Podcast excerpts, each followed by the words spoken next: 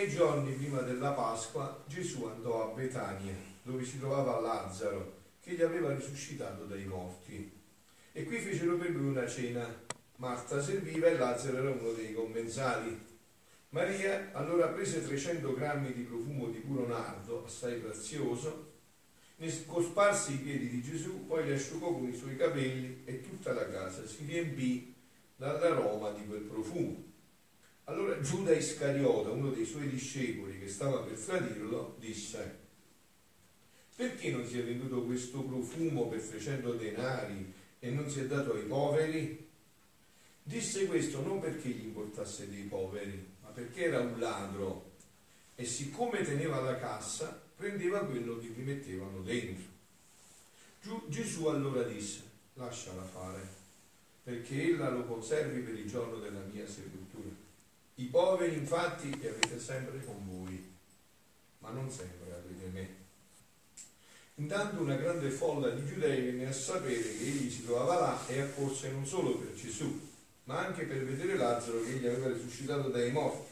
I capi dei sacerdoti allora decisero di uccidere anche Lazzaro perché molti giudei se ne andavano a causa di lui e credevano in Gesù. Parola del Signore. Parola del Vangelo cancelli tutti i nostri peccati. Siano lodati Gesù e Maria. Siamo nell'imminenza della Pasqua, siamo nella settimana santa e sappiamo attraverso la parola di Dio con precisione stasera dove era Gesù era a casa di Lazzaro, di Marta e di Maria. Si era ritirato in un nido di amore, di sincerità, per prepararsi a un mare infinito di odio, di disprezzo, di falsità. Si era ritirato per fare la carica di amore con persone con cui poteva stare libero, no? dove non c'era falsità. Perché se voi siete stati attenti c'è una figura molto misteriosa, Giuda. Giuda che aveva a fianco il più grande esorcista ma non ha potuto cacciargli il demone. Giuda che non è stato potuto essere liberato dal demone. Perché avevo parlato l'altra sera, vi ricordate, una bella opinione su questo detto che le, le possessioni pericolose sono queste qua. Queste qua. Giuda arriverà fra poco, fra qualche ora, gli ha dato il boccone e Satana entra in. Si è preparato Giuda. Si è preparato in un cammino di falsità. È un falso nella comunità, no? Un falso è, non so, un marito, una moglie che hanno doppie vite nelle comunità religiose, no? Tutte le falsità. E Satana fa credere al falso di essere più furbo di Satana così è, Satana fa sempre così, no? Giuda, come ha detto Giovanni, Giovanni è un apostolo di una descrizione enorme, discrezione, molto discreto Giovanni. Dicendo questo per poi però passare al mio argomento, per darvi un'inquadratura che mi fermerò. Disse questo non perché gli importasse dei poveri, ma perché era un ladro, ha detto Giovanni. Ladro che significa? Dite uno che ruba, no? Ladro nel linguaggio biblico è molto profondo era un falso in tutti i sensi. Poi i soldi li spendeva con le prostitute, era falso. Viveva in comunità, stava con gli apostoli, ma viveva di sotterfugi, di falsità. E Satana gli continuava a stillare nella mente questa idea, ma chi ti scoprirà? Perché Satana non gli interessava che Giuda fosse fuori, gli interessava di portarlo alla piena possessione questo gli interessava. No? E Gesù li aveva scelti lui i dodici. Gesù di Giuda conosceva tutto. No? Sapeva questo che ha detto Giovanni, che era un lato. Certo che Gesù lo sapeva. E come lo sapeva? Sapeva buono che era così. Quindi queste sono le possessioni che avvengono in una vita di falsità, in doppiezze, no? in cui Satana dentro ti lavora continuamente, ti fa eh, vivere di falsità. No? Giuda era uno, io intravedo dalla parola, eh, proprio dalla parola, senza fare nessuna forza, Giuda era uno che non pregava, diceva le preghiere. Magari uh, alzava pure la voce, ma non pregava, non era un'anima introspettiva, non si vedeva dentro, non guardava la sua vita. E quindi non ha neanche guardato l'amore di Gesù che cercava in tutti i modi, con descrizione di fargli capire che sapeva ma che aspettava, che sapeva, ma che aspettava che Giuda si convertisse davvero. Ma Giuda questo passo non l'ha fatto e sapete che cosa succederà il giovedì santo, no? Era buio, diede un boccone e Satana entrò in lui. Perché il punto di tutto sta qua. Abbiamo detto, disse questo perché qua Giovanni, Giovanni era a conoscenza quello che faceva Giuda. Intravedeva, Giovanni era un'anima pura, la vergine, voi sapete che Gesù eh, detesta tutto ciò che non è vergine. Non era un'anima vergine, quindi eh, sapeva, vedeva con chiarezza quello che avveniva. No? E da una pennellata disse questo, quando Giuda è intervenuto per i 300 denari, disse questo non perché gli importava dei poveri, ma perché era un ladro. E al volume 29 di ottobre 20 1931 dice Gesù a Luisa, proprio al termine di questo brano, era l'ultimo pezzettino, il vizio predominante di questo secolo, l'idolo di molti, è l'umano volere. Giuda era tutto preso dall'umano volere e Satana allora poteva lavorare come voleva perché Giuda non è disposta a convertirsi. Giuda pensava di non avere bisogno di convertirsi, che non ha bisogno di aiuto, di un'introspezione. E Satana così lo lavorava nell'umano volere. No? E questo è l'idolo proprio di questi tempi. L'idolo di molti è l'umano volere. E anche nello stesso bene che fanno, facciamo. L'idolo è l'umano volere. E perciò si vede che da dentro il bene escono molti difetti e peccati. Quando il bene è dominato dall'umano volere, si vedono che escono i difetti e i peccati. Eh, si vedono, eh, si, si vedono. Perché c'è l'umano volere. Non è fatto per Dio, non c'è la retta intenzione. Non c'è la retta intenzione. Se io lo faccio per Dio, il bene è fatto bene, perché è fatto per Dio. Voi sapete no, che Papa Francesco ha fatto scrivere un libro, no?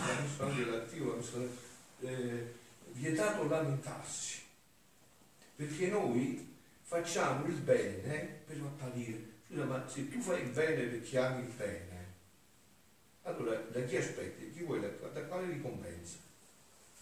La ricompensa deve dare solo Dio, anzi non deve sapere nemmeno nessuno quello che hai fatto. Quindi dice, questo è l'idolo di molti, questo vizio di questo secolo, e anche nello stesso bene che fanno, e perciò si vede che da dentro il bene escono molti difetti e peccati. Ciò dice che la fonte di cui era animato non era pura, era viziosa, perché il vero bene sa produrre frutti buoni e da questo si conosce se è vero o falso il bene che si fa. Da questo si conosce se è vero o falso il bene che si fa. Cioè, vedete, questo richiede da parte nostra, tutti questa settimana santa, sempre una continua rettifica dell'intenzione. Ma perché faccio questo? No, per esempio su di me. Ma perché mi sono fatto sacerdote? Perché sono consacrato? Perché ho a fianco una piccola comunità? E se domani Dio stasera mi togliesse tutto, farei le capriole di gioia sapendo che in fondo tutto è suo, niente è mio? Eh, avete capito? Bisogna fare sul serio. Una settimana. Questa settimana potremmo usarla come settimana di ritiro, una settimana di ritiro interiore. Perché Dio ci vuole aiutare, perché nella verità poi si fanno cose belle. Ma per fare verità bisogna porsi le domande, quello che Giuda non faceva. Perché vedete qua c'è un'altra figura, Maddalena, che adesso non è che posso toccare tanto, perché sennò poi mi dilungo molto, devo entrare nei miei argomenti. C'è Maddalena invece, Maria, che aveva fatto subito, era un'anima introspettiva. La, viveva solo per Gesù. Si trovava bene dovunque, era solo lei e Gesù. Dice in un passo a Luisa, la Madonna, no? Tu devi vivere come se si fossi solo tu e Gesù. E così avrai le intenzioni sempre rette. Tu e Gesù. Quindi dice, quindi c'è un'estrema necessità, dice Gesù, di far conoscere la mia divina volontà. Vincolo di unione, arma potente di pace, ristoratrice benefica dell'umana società. Perché c'è bisogno di far conoscere la divina volontà? Perché la divina volontà non può venire ad abitarci se non abbiamo fatto verità. Giuda, perché è arrivato qua? Perché non ha permesso alla divina volontà di abitarlo viveva di sotterfugi e vi ho detto, lui pensava di essere furbo. Satana gli faceva credere che così facendo si sarebbe affermato, non impiccato, affermato. Invece è finito impiccato, perché si è avvolto nelle sue falsità. E questo è il trucco di Satana, no? Perciò Gesù dice è importantissimo far conoscere la divinità. E perciò vi dico, non vi lasciate ingannare, Molti pensano a queste possessioni, perché a me questa cosa, ve lo detto, è un peso enorme, perché io devo anche rettificare che cosa pensate. Voi pensate che il problema della possessione si vuole fare, oh, quello non, quello non, quella è una cosa di serie B, non conta niente quello. Non è quello il problema, sono queste possessioni che sono difficili da liberare. E a volte come Giuda diventa impossibile anche per il più grande esorcista dell'universo, Dio stesso. Perché un continuo metterti nella falsità, no? Voi non so se avete fatto caso, voi sapete che a Napoli si passa con il rosso, no? Eh, se tu passi sempre col rosso, pure quando scatta il verde, vai a Milano e muori, perché tu vedi là e passi col rosso, a Roma a Milano invece è perfetto, quando scatta il rosso passano tutti quanti, ti ammazzano, perché ti sei abituato.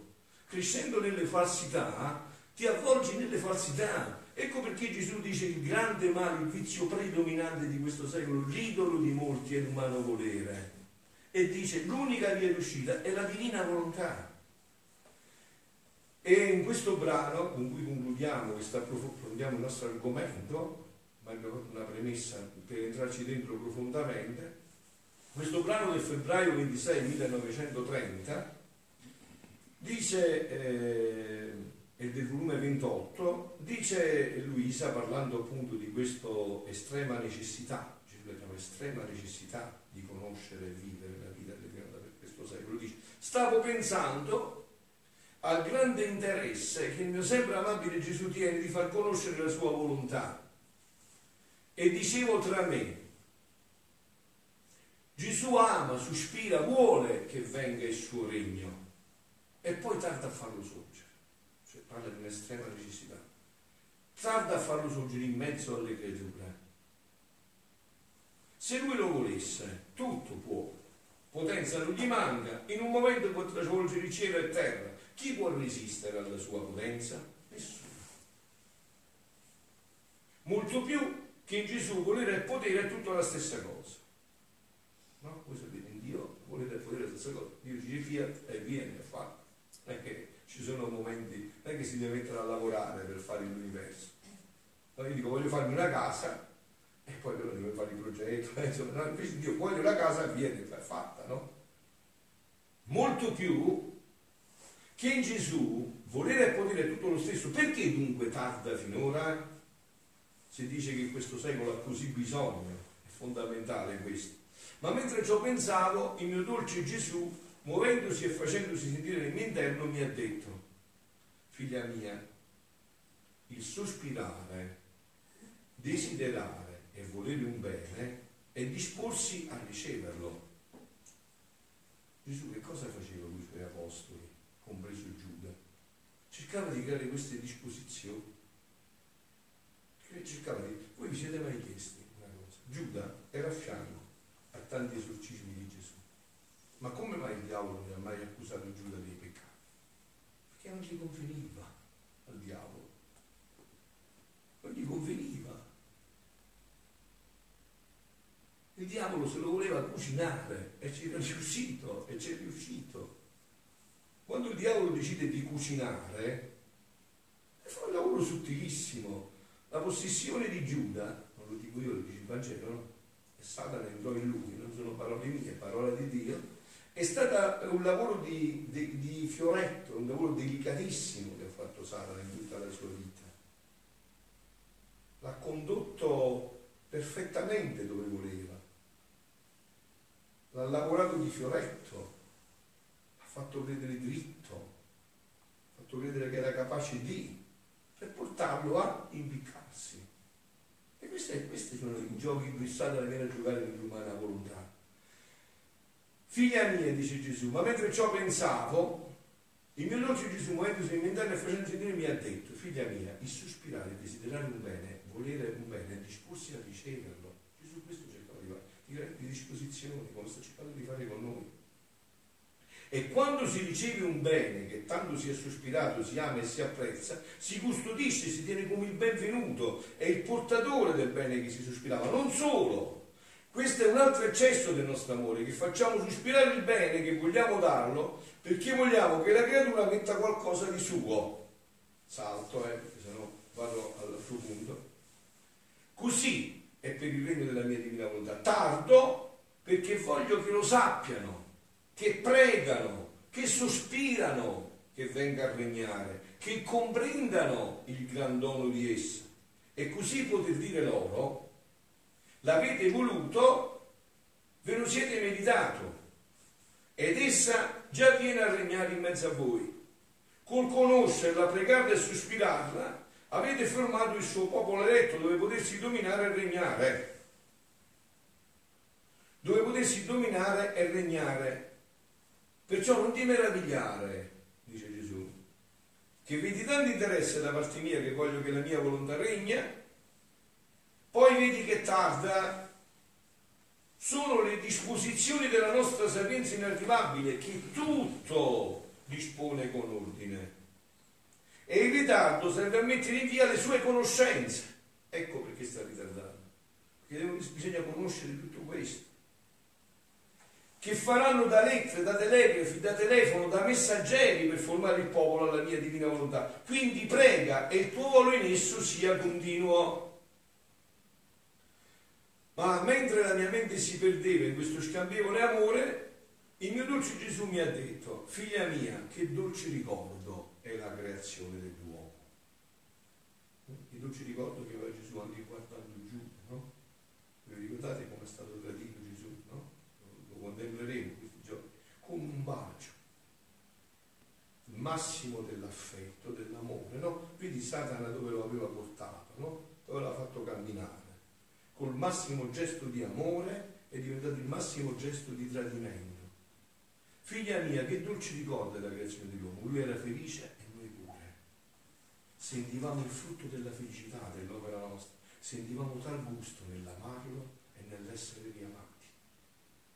La nostra volontà divina ce lo conservava fresco, bello, e portandolo fra le sue braccia di luce ce lo faceva contemplare com'era bella l'opera noi creata. Questa, vedete, questa è la Pasqua che vuole fare Gesù. Che la faccia Pasqua. Questa è la Pasqua che vuole fare Gesù. Di avere l'uomo così com'era. Questa è la Pasqua che Gesù brama, arde, brucia dal desiderio. Il nostro caro figlio, e a figlio lo tenevamo in casa nostra, nei nostri beni interminabili, e per conseguenza, come figlio, faceva da padrona, da padrone. Sarebbe stato contro la natura del nostro amore non far fare da padrone a chi tanto amavamo e ci amava. Nel vero amore non c'è il tuo e il mio, ma tutto è in comune. Tutto è in comune. E poi con non fargli fare da padrone niente ci veniva di male, anzi ci, con fargli fare da padrone niente ci veniva di male, anzi ci rallegrava e ci faceva sorridere, ci trastullava Perciò, fino a che tanto l'uomo visse nel fiat divino, non conobbe la servitù. Come peccò, sottraendosi dal nostro dovere di dal nostro volere divino, perdette la padronanza e si, si ridusse in servitù. Che cambiamento da figlio a servo. Perdette il comando sulle cose create e divenne il servo di tutti. L'uomo, con ritirarsi dal nostro fiat divino, si sentì scosso fin dalle fondamenta. Gesù a, a Giuda da questo lo voleva portare fuori. Giuda in fondo voleva un Gesù a sua immagine e somiglianza. Giuda voleva il Gesù che si era programmato lui, il Messia che si era fatto nella sua testa, non il Messia che andava a morire in croce. Ma perché è potuto avvenire tutto questo? Ve l'ho detto perché, perché era stata una vita di falsità. Perché anche quei fratelli in comunità con Giovanni, Giacomo, era falso. E questa falsità lo ha portato fino a dandogli sei peccato. Perché non ha accettato che Gesù lo liberasse da questi schemi umani, dell'umana volontà. Il gioco era sempre là. Il gioco tra Gesù e Giuda era un gioco tra la divina volontà e l'umana volontà. Quindi dice, sicché l'uomo con ritirarsi si sentì scosso e la sua stessa persona la sentì vacillante, provò che cosa è debolezza e si sentì servo di passioni che lo facevano vergognare di se stesso e giunse a perdere il suo dominio. Sicché non stava più in suo potere come prima. La forza, la luce, la pace, ma le doveva mendicare con lacrime e preghiere al suo creatore. Vedi dunque che significa vivere nel mio volere divino? essere padrona e servo chi fa la sua volontà. E Giuda era servo della sua volontà e quindi di Satana, che lo lavorava attraverso la sua volontà. No, vi ripeto, a quanti esorcismi è stato presente Giuda? Eppure il demonio di Giuda non parlava, era vero muto, lo lavorava dentro. Tu hai visto il, il verme che entra dentro nella mela che fa, il, il parassita che fa? Non fa rumore, se la mangia tutta. Quando la vai a pigliare trovi marcia. e non fa rumore, cerca di non fare rumore per fare questo. E io sorpresa dal dire di Gesù, gli ho detto, amor mio, per quanto è consolante il sentirti parlare del tuo volere divino, vedete che questa è la settimana santa, eh? Cioè, è una lotta tra queste due situazioni che sono dentro di? Queste due situazioni che sono dentro di noi. Per quanto è consolante sentirti parlare del volere divino, altrettanto è doloroso sentire i mali dell'umana volontà. E Gesù ha soggiunto. Vogliamo, no? Figlia mia, se è necessario parlarti del fiat divino, il che servirà come invito, allettamenti, voci soavi, dolci e forti, per chiamare tutti a vivere nella reggia della mia divina volontà, affinché non siano più servi ma padroni, così però è necessario parlarti dei mali dell'umana volontà. Perché io, sentite, qua c'è il problema, perché io non toglierò mai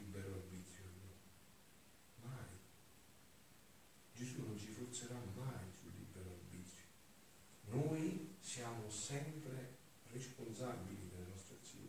Quella valgono davanti a Dio, quando interagisce la nostra volontà. Allora perché Gesù ci parla dei mali dell'umana volontà? Perché non facciamo la fine di Giuda?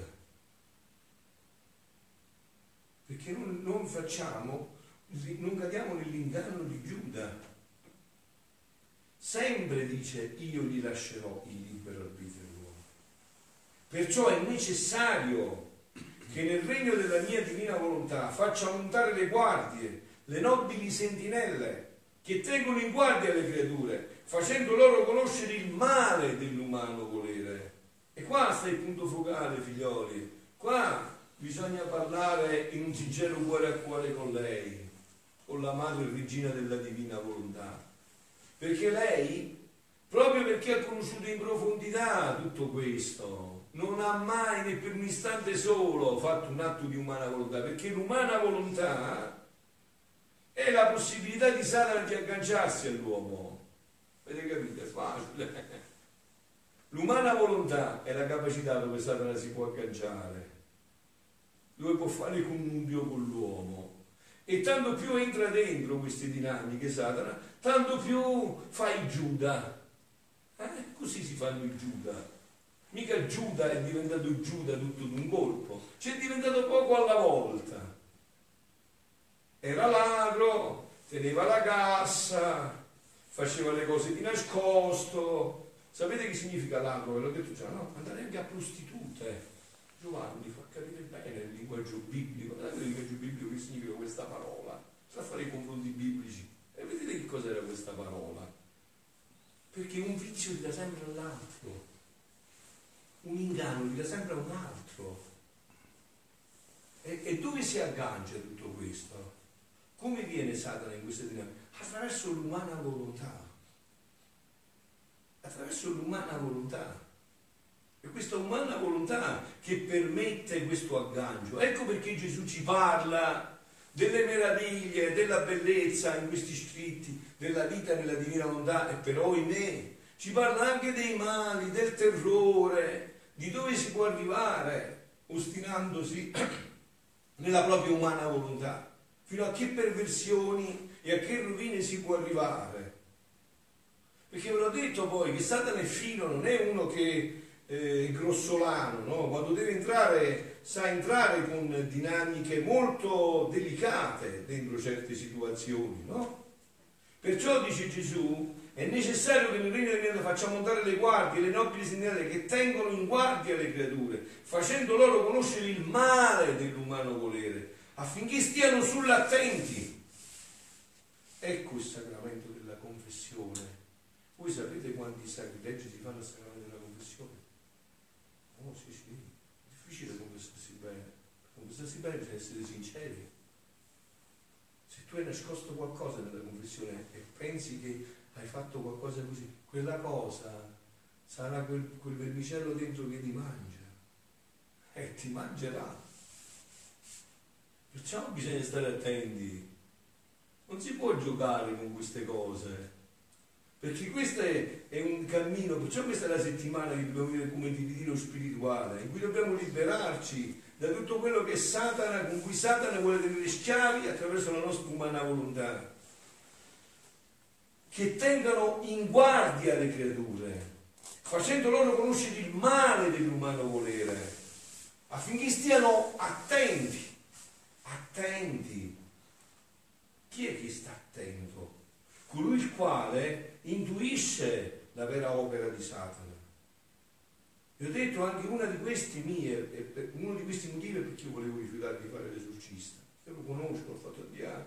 Perché tutti stanno tutti attenzionati là, invece Satana viene di qua. Stanno tutti attenzionati là. Capito? Magari vengono a messa, sono in peccato mortale, e però hanno paura di quello che urla e non vedono la loro vita. Magari eh, stanno sentendo a quello che urla e loro non sono stati sinceri nella confessione, nel sacramento della riconciliazione. Capito? Perciò è delicatissimo il passaggio. Facendo conoscere loro il gran male dell'umanità affinché stiano attenti e aborrendo amino la felicità e la padronanza che dà loro la mia divina volontà. E questa, figlioli, è la grazia della settimana santa che dobbiamo chiedere alla Madonna, no? Che ancora ieri sera ci ha detto di essere orgogliosi, di esultare che siamo battezzati e che Dio ci ha chiamato nel suo piano. Ma nel suo piano non era forse chiamato anche Giuda? Eh sì, Sapete Giuda chi era? Era un vescovo, era uno dei dodici. Era candidato perché non è stato ordinato, che si è indicato, ma nell'idea di Dio questo doveva essere.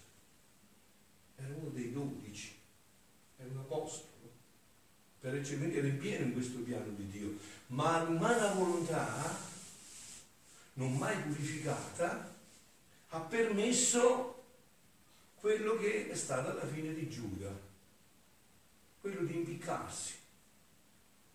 L'eletto, il chiamato a questo piano, perciò viviamo questa grazia questa settimana, viviamola davvero come una settimana di intenso ritiro spirituale, viviamo una, proprio una interiorità, cadiamoci dentro, stiamo dentro di noi, vediamo che Dio, se ci fa vedere, quando Dio ci fa vedere le cose, perché ce le fa vedere? Perché ci vuole sani, guariti. Eh? Se tu a fare gli accertamenti e quell'accertamento vede la cellula cancerogena, è una cosa buona o una cosa sbagliata? Cosa buona, eh? Se te ne vai. Se non la vedi, te ne vai. Perciò chiediamo questa grazia alla Madonna, che davvero ci aiuti in questa settimana a vivere in questa trasparenza che è la, sua caratteristica per eccellenza. Siano lodati Gesù e Maria.